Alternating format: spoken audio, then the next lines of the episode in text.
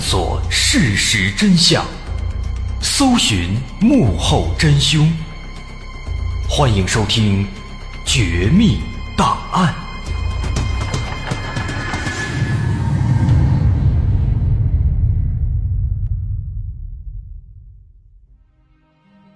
欢迎收听今天的《绝密档案》，我是大碗。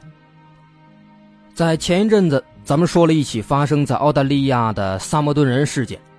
这个事件很神奇，是一个世纪之谜，到现在呢都还没解开，各种说法也是众说纷纭。那么今天呢，咱们再来说一起发生在澳大利亚的世纪之谜，啊，只不过这回啊，这个不是未解之谜了，这是一起案子，著名的伯蒙特姐弟失踪案。这起案子呢，也是。到现在发生了半个世纪了，警方呢也是一直在查，可是呢还是疑点重重，凶手一直是没找到，甚至说一点有价值的线索都没发现。啊，虽然说中间是发现了很多嫌疑人，但是呢都没有足够的证据能够证明这案子就是他们干的。而且这个案子，它对澳大利亚社会的影响之深、轰动之大，这是咱们没法想象的。后来人们把案发的这一天称作是澳大利亚失去纯真的一天，它最直接的影响呢，就是改变了澳大利亚的家长们看孩子的方式。那么今天咱们就一起来看一看这起对澳大利亚社会产生了如此巨大影响的这一起失踪案件。首先，咱们知道这起案子呢，它是一起失踪案，那么失踪的人是谁呢？案子的名字里边说了，伯蒙特姐弟嘛，失踪的是孩子，总共呢是三个孩子，两女一男，分别叫简、格兰特、阿娜，啊，他们都姓伯蒙特，所以全名呢咱们就不再重复，不再多说了。这三个孩子里边最大的是简，当时九岁，大姐姐；最小的呢是阿娜，当时是四岁，这俩都是女孩。那剩下的这个中间的格兰特是唯一的男孩。当时是七岁。那他们的爸爸妈妈分别叫吉姆·伯蒙特和南希·伯蒙特，一家五口。他们是住在澳大利亚阿德莱德市的萨默顿公园的哈丁街。哎，到这儿咱们发现了，他们家呢，这是住在萨默顿公园。那不用说，这个萨默顿公园肯定是以萨默顿海滩命名的。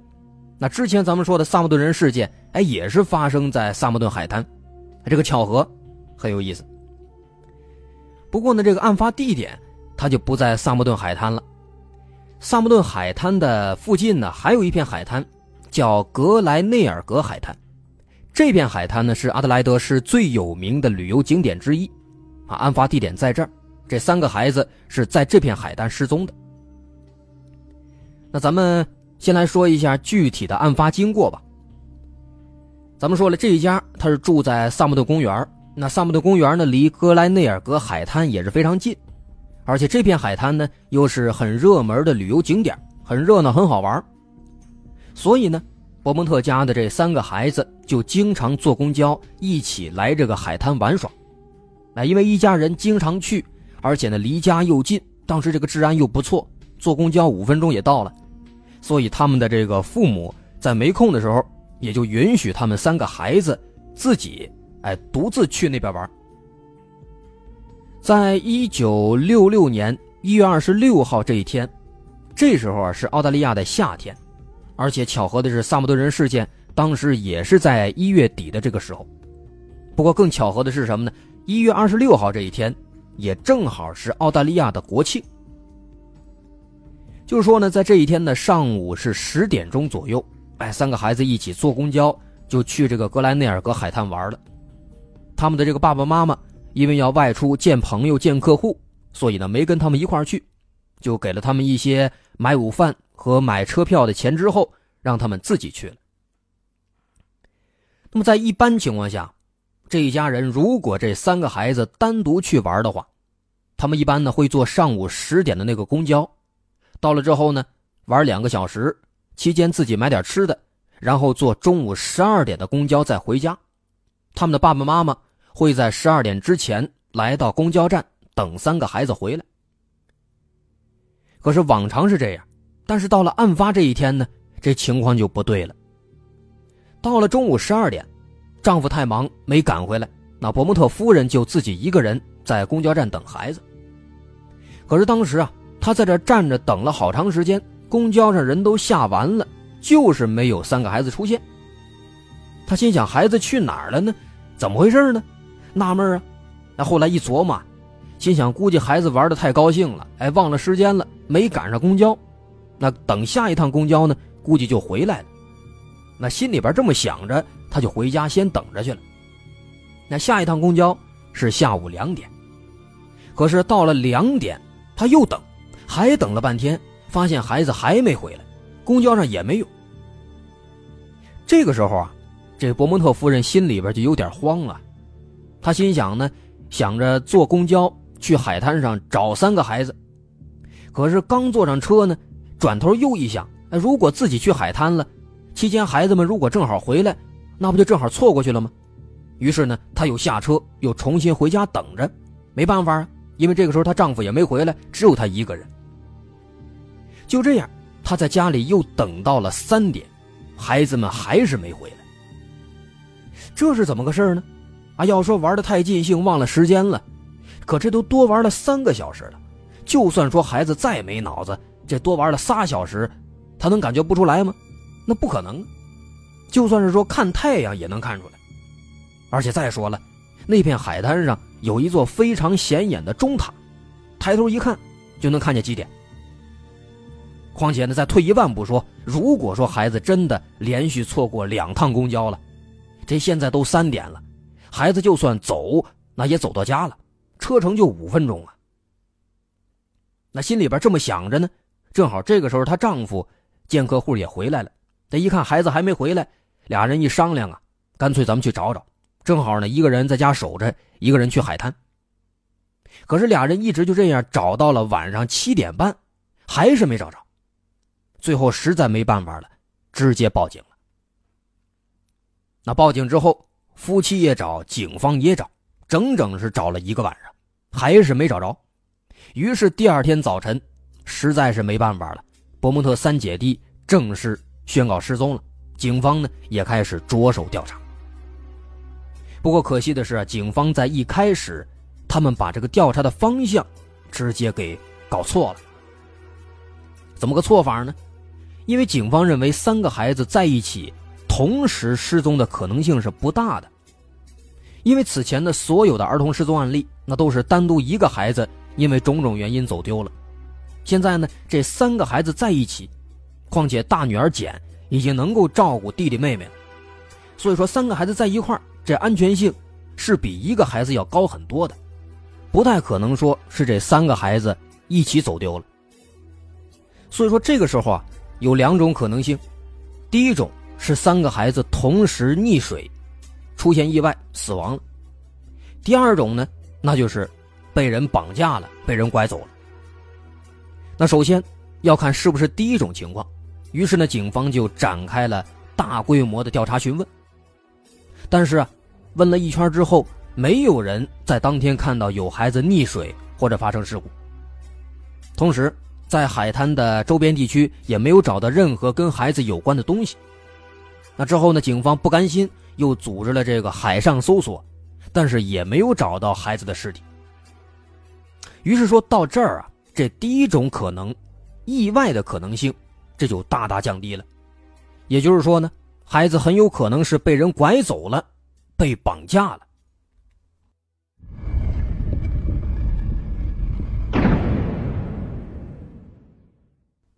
在排除了发生意外的嫌疑之后，警方很快就找到了第一条线索：一个神秘的男子。在当时走访询问的过程当中。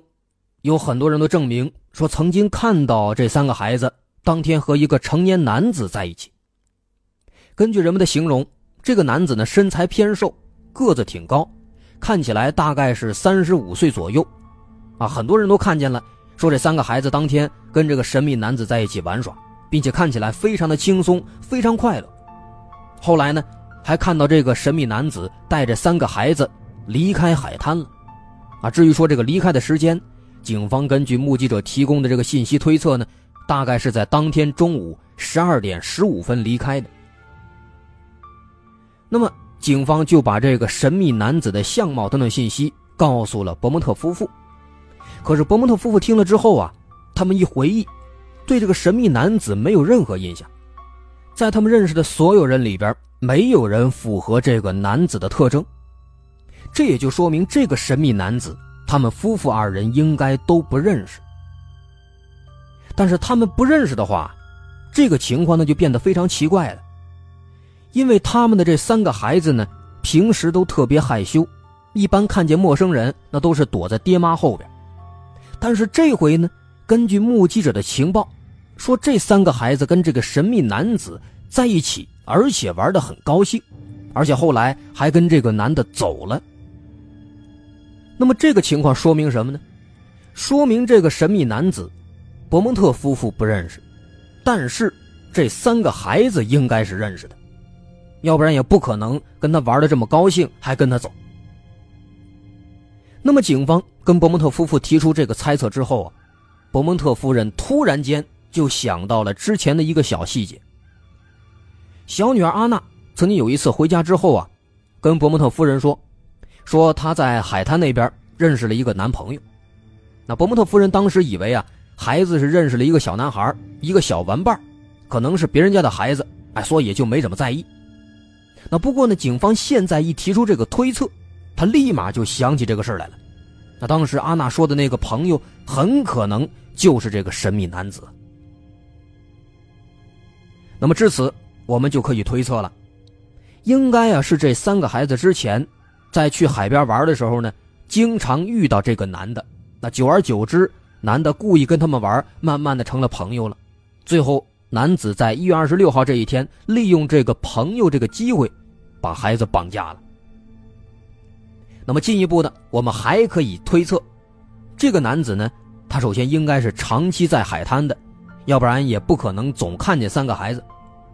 那么我们可以猜测，这个男的有可能是海滩的工作人员，或者呢是周边商店的店主或者员工等等，因为只有这些人，他们才会长期的在海滩这个地方出现。于是，带着这个猜测，警方当时排查了海滩周边的所有住户、所有商店和所有员工，但是呢，很遗憾，没有结果。那其实这也是意料之中的，因为如果说这些人当中真的有凶手的话，那么这个时候呢，他肯定已经逃走了啊，逃之夭夭了。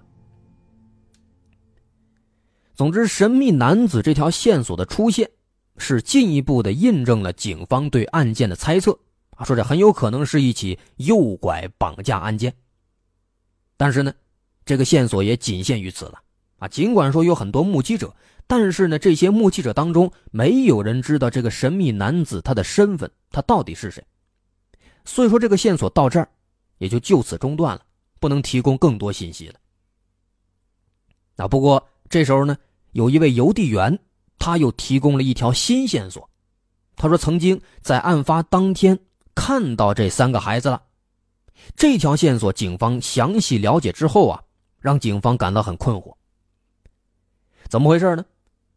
这个邮递员说啊，说在当天下午三点左右呢，他曾经在离海滩不远的一条路上看到了这三个孩子。这三个孩子当时啊，正在往他们家的方向走呢。而且重要的是呢，孩子的身边，他没有看到有任何神秘男子。这也是这三个孩子最后一次被人目击，下午三点左右。这条线索这么看的话，有意思了。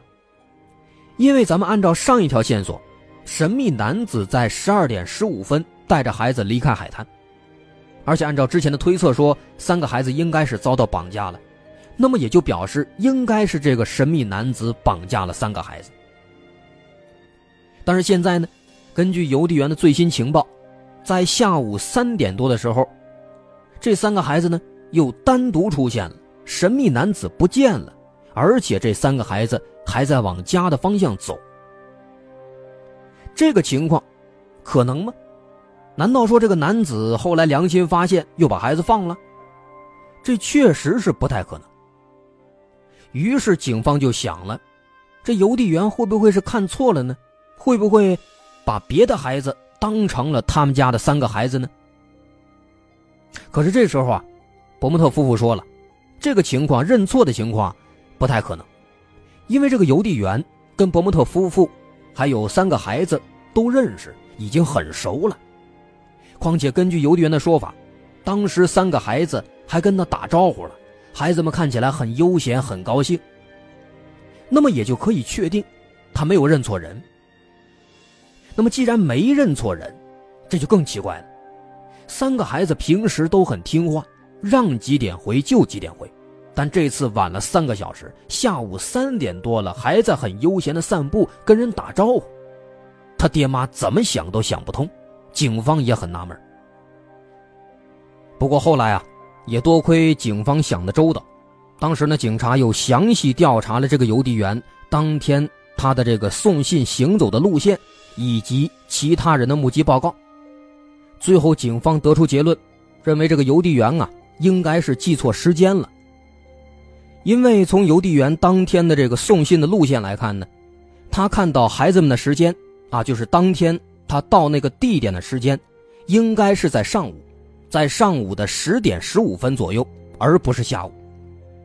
所以说，当时这个邮递员呢，应该是忙了一天，哎，跑迷糊了。那么这样的话呢，也就说明邮递员的目击并不是当天人们的最后一次目击，而应该是人们的第一次目击，啊，因为它是发生在上午十点多的。可是这么看的话呢，这个线索到这儿呢，它就断了，因为没有最后一次目击了，人们就没有办法确定三个孩子跟这个神秘男子到底去哪儿了。那么现在线索都断了，怎么查呢？警方只能是继续硬着头皮查。那后来啊，查了好长时间，也确实没有新线索，没办法，怎么办呢？找了个灵媒，哎，让这个灵媒呢给算算，看看现在孩子在哪儿啊？哎，当时还特地请了一位欧洲很有名的大师，特别有名，很多媒体啊都因此特地来报道。那当时大师呢给算了一顿。说这孩子啊，现在是已经死了，尸体在什么地方呢？就在他们家附近的一个仓库的墙壁里，给人盖进去了。于是警方得到这个消息之后，啊，当时毕竟这个大师呢，确实一般都很灵，啊，警方就马上就找到了这个仓库的主人，跟他说，说你这墙里边有尸体，你这得拆。但是人家主人不愿意啊，人主人说。你凭一个算卦的说，我这墙里有问题，你就拆我仓库。再说了，你拆了，我这损失谁负责呀？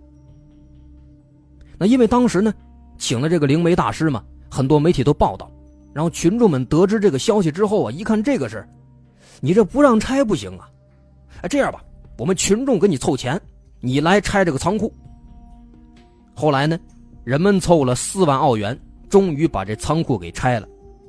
可是拆了以后呢，掘地三尺，墙地下都找了，没有尸体，也没有发现其他线索。甚至说后来三十年之后，到了九六年，警察又来拆了一回，那肯定还是没尸体，啊，这也就说明这案子当时过了三十年了，还是没线索，没有进展。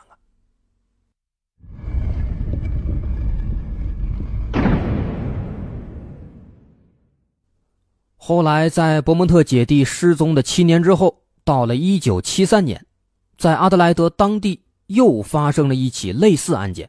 这起案件呢，引起了警方的注意。这次失踪的是两个女孩，分别叫乔安妮·拉特克利夫和科斯蒂·戈登。这俩女孩，一个是十一岁，一个四岁。哎，她们这个年龄跟伯蒙特姐弟也是差不太多。而且这两个女孩她失踪的经历呀，也是跟伯蒙特姐弟差不多。当时这女孩一家呢是去阿德莱德的椭圆球场看球，中间呢两个女孩想去厕所，结果呢，俩孩子去了之后一去就没回来。当时这个事儿呢也有很多目击者说看到俩女孩跟一个神秘的男子离开了，而且呢当时两个女孩的表情啊，好像是不太高兴的样子。后来，警方就根据这些目击者的这些证词，来画了一个这个神秘男子的一个肖像图。结果把这个肖像图跟当年那个伯蒙特姐弟的神秘男子的肖像图一对比啊，发现这两个人非常相似，很有可能就是一个人。不过呢，很遗憾，后来这起案子呢也和伯莫特姐弟的案件一样，也是一直都在查，但是呢一直都没有结果。所以说这起案子后来是过了三四十年，将近半个世纪了，一直没有线索。但是呢，其实警方呢这么长时间几十年也都没闲着，也不是说一点收获都没有，也确实找到了几个极有可能的嫌疑人，只不过呢没有足够的证据能够证明他们就是凶手。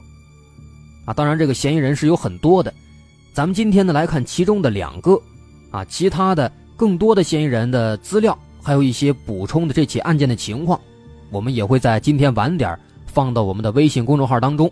啊，咱们的这个微信公众号很简单，在微信的公众号那一栏搜索“大碗说故事”就能找到了。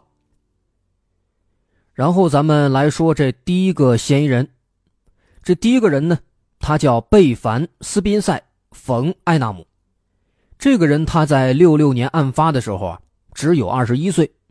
不过呢，虽然说有二十一岁，比咱们想的这要小一些，但是呢，他的这个相貌和人们的描述。却是非常像的，非常相似，而且这个人长得本来也就老相。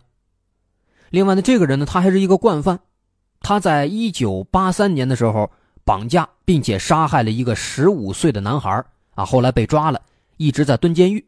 啊，另外警方调查呢，还发现其他的很多起儿童绑架谋杀案跟这个人都有关系，只不过这个人平时作案很谨慎，几乎没有留下证据，所以警方。对其他的案子也一直拿他没办法。那他是怎么跟这个伯蒙特姐弟失踪案联系在一起的呢？因为在有一次庭审的时候，他在当场就说：“说当年这个伯蒙特姐弟就是我给绑架的，你们不是没查着吗？”哎，他当时说这个话呢，还有点炫耀的意思。他说当时啊，绑架这三个孩子是为了干什么呢？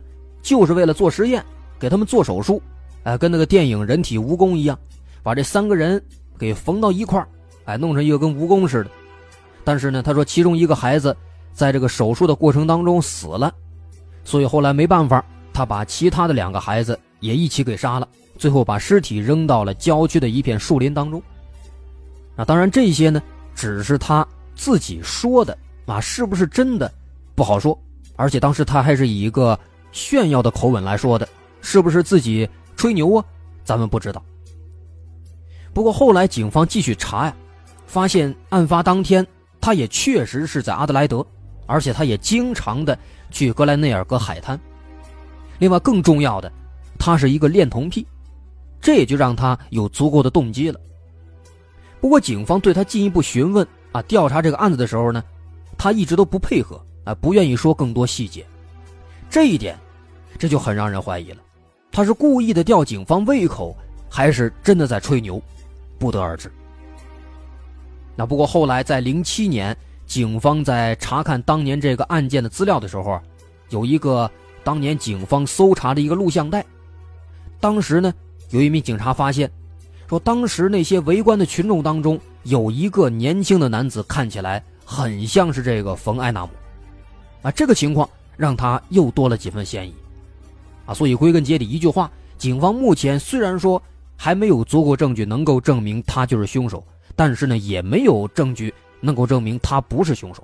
那么这个人也是现在主要的嫌疑人之一。哎，这是第一个。然后呢，咱们看第二个嫌疑人，这个人他叫詹姆斯·莱恩·奥尼尔。这个人呢，也是他在七五年的时候，因为杀了一个九岁的男童，被判了终身监禁。那后来在调查的时候。有人就向警方透露，说这个奥尼尔曾经跟人说啊，其实当年是自己杀死了博蒙特的三个孩子。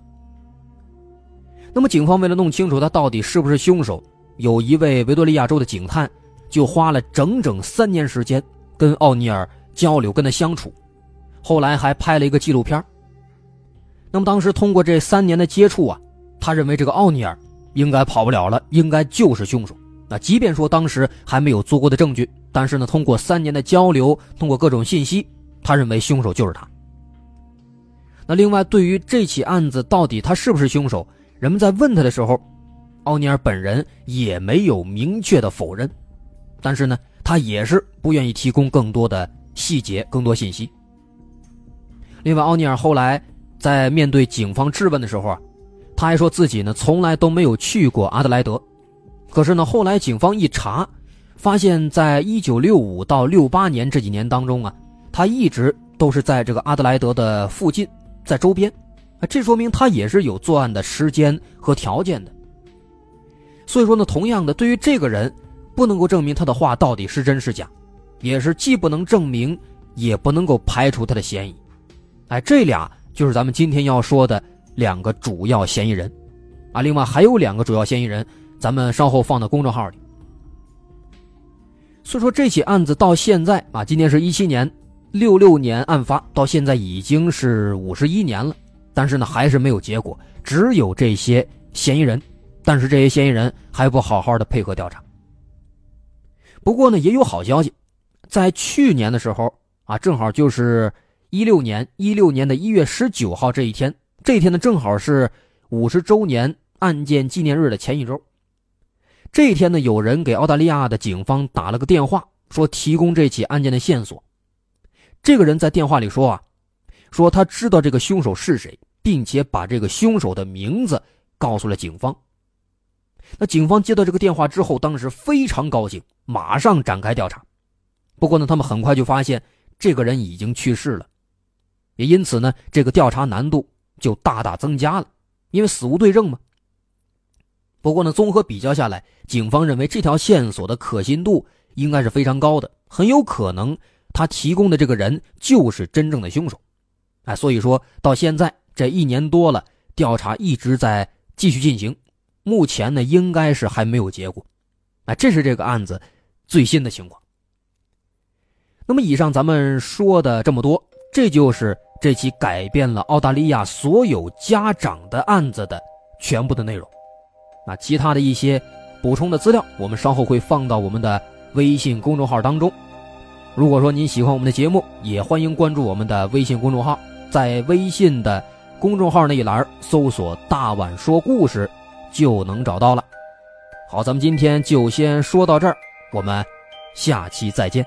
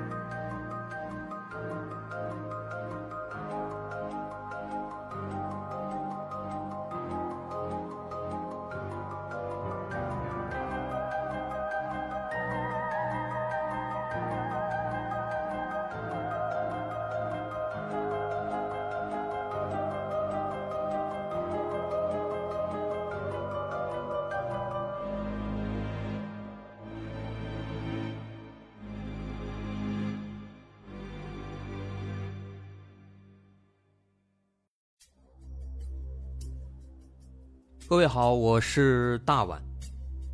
我们的《绝密档案》在喜马拉雅已经陪大家走过了一年多的时间，一年多的时间，我们更新了一百多期节目，在这一百多期的内容里，我们讲述了各种各样的怪奇事件。那在今后呢，我们也想尝试去做更多的其他类型的内容，比如一些自然怪象，比如有一些名人的黑幕。或者说是黑帮的发迹史，亦或是各种悬疑大案，以及更多的其他题材的探索。针对这些内容，目前我们也已经有了一个大概的规划。我们将会把这些内容做一个大概的整合，放在之后我们即将推出的一个新的专辑当中。这个专辑的名字暂定叫做《绝密档案：深夜调查局两百家尘封的未解之谜》当中。需要说的是，这个新专辑我们决定在喜马拉雅作为会员节目进行独家播出，总计有两百多集的内容。专辑上线时间将会在不久之后的九月九号，大家届时可以在喜马拉雅搜索关键词“绝密档案深夜调查局”，就能够找到这部新的专辑了。在上线前的这段时间当中，也欢迎大家添加我们喜马拉雅工作人员的微信，xmly 零三三零，也就是喜马拉雅四个字的拼音的首字母加零三三零，xmly 零三三零。添加微信之后，工作人员将会把大家拉进喜马拉雅官方的粉丝群，届时将会有不少福利活动，送喜点、送签名书。等等其他惊喜在等着大家。需要特别说明的是，新专辑将会是喜马拉雅的会员专辑，也就是说，如果您是喜马拉雅的会员，就可以免费收听本专辑。目前，喜马拉雅的会员价格为每个月六块钱，六块钱就可以听到我们的两百多集故事，也是很划算了。希望大家能够多多理解，多多捧场。九月九号，我们不见不散。